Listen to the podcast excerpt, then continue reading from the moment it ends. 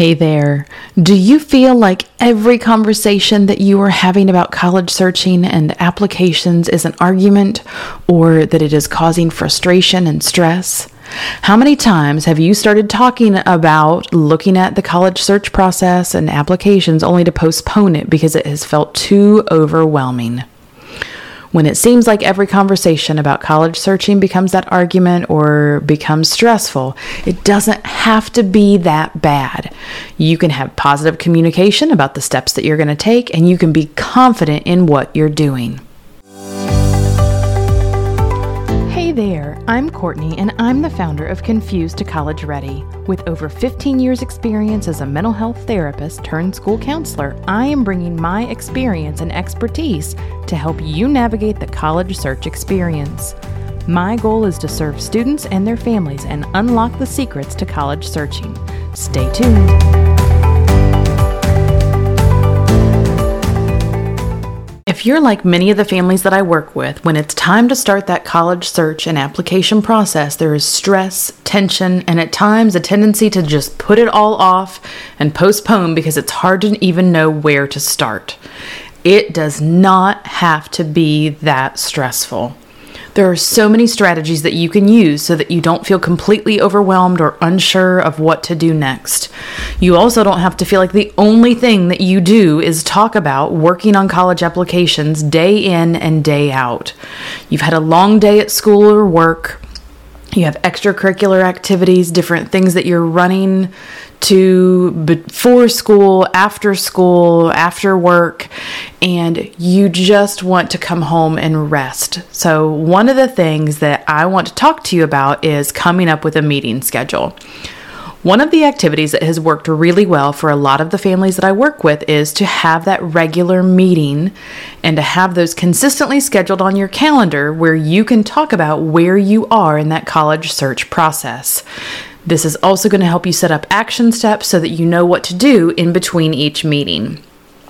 So, when you have that set time to talk, you come up with a specific plan of what are we going to do between now and the next time that we meet.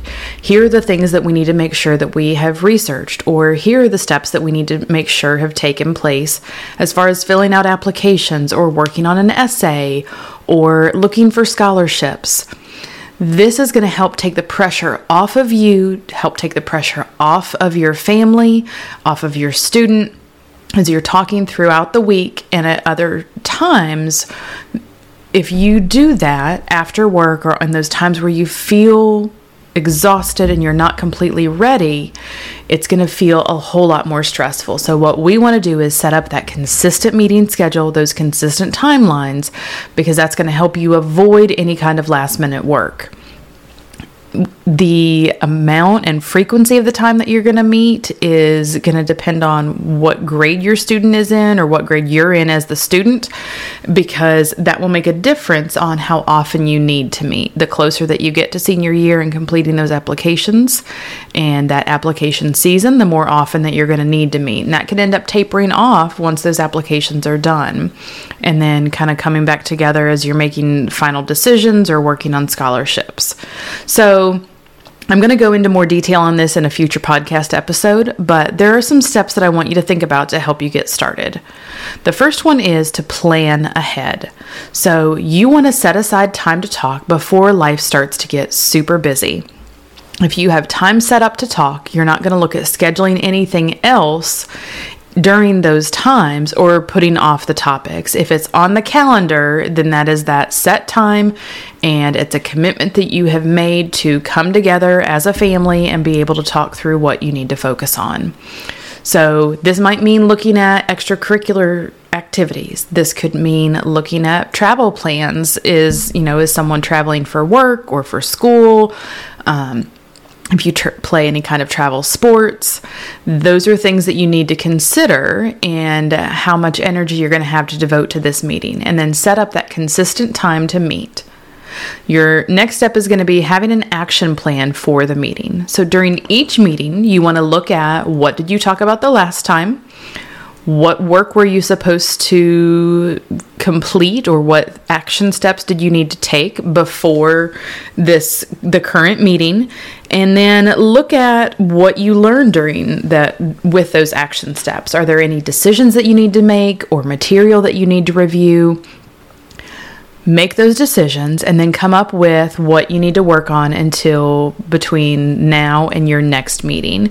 And then make an outline of, okay, during our next meeting, these are the things that we're going to talk about.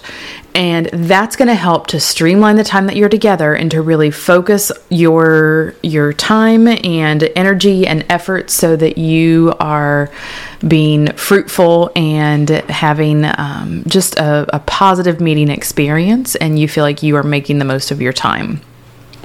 All right, number three, we want to eliminate distractions. So, you want to make sure that you are talking at a time where you're not going to be interrupted if that means that you need to leave the house and go somewhere to talk, do that. You don't have to go somewhere and, you know, if you want, you could go somewhere where you could get a drink and you can sit down and have some of that time. If but you also don't have to go spend money. You could go to your local library or go to a park depending on the weather. Um, if you know that your phone is going to distract you or your watch is going to distract you, put it on silent, take the watch off, and put it out of sight. This is a time for you to focus on your search, to focus on the people that you're with, and to focus on getting things accomplished so that you can feel good walking out of that meeting time. And then the last thing that you want to do is make sure that you have everything with you that you're going to need. This could include drinks, snacks, notebooks, pens, your computer or tablet. You only want to have open the pages that are going to impact the the topics that you're covering in that meeting. So you don't want to have social media pulled up unless you need to be on that social media platform to be able to do something. Um, you want to make sure that you're you're fully engaged and prepared to um, not having to get up and oh we need to get this or we need to get that make the most out of that time and it is going to seem like you are getting those um, steps and all of the pieces put together as seamlessly as possible and that your meeting time has been productive. So, following these steps is going to help you be fully prepared to make the most of your meeting time and giving you a plan of action to move forward. Don't miss out on our other podcasts where we're going to continue to walk you through the college search and application process and give you steps to help make sure that things go smoothly. Until next time, I am here to serve you and your student. Take care. Thank you so much for listening to our podcast. Please subscribe so you don't miss any future episodes. You can find us on Instagram and Facebook at Confused to Ready and download our free guide on how to start or expand your college search at confusedtoready.com forward slash how to start.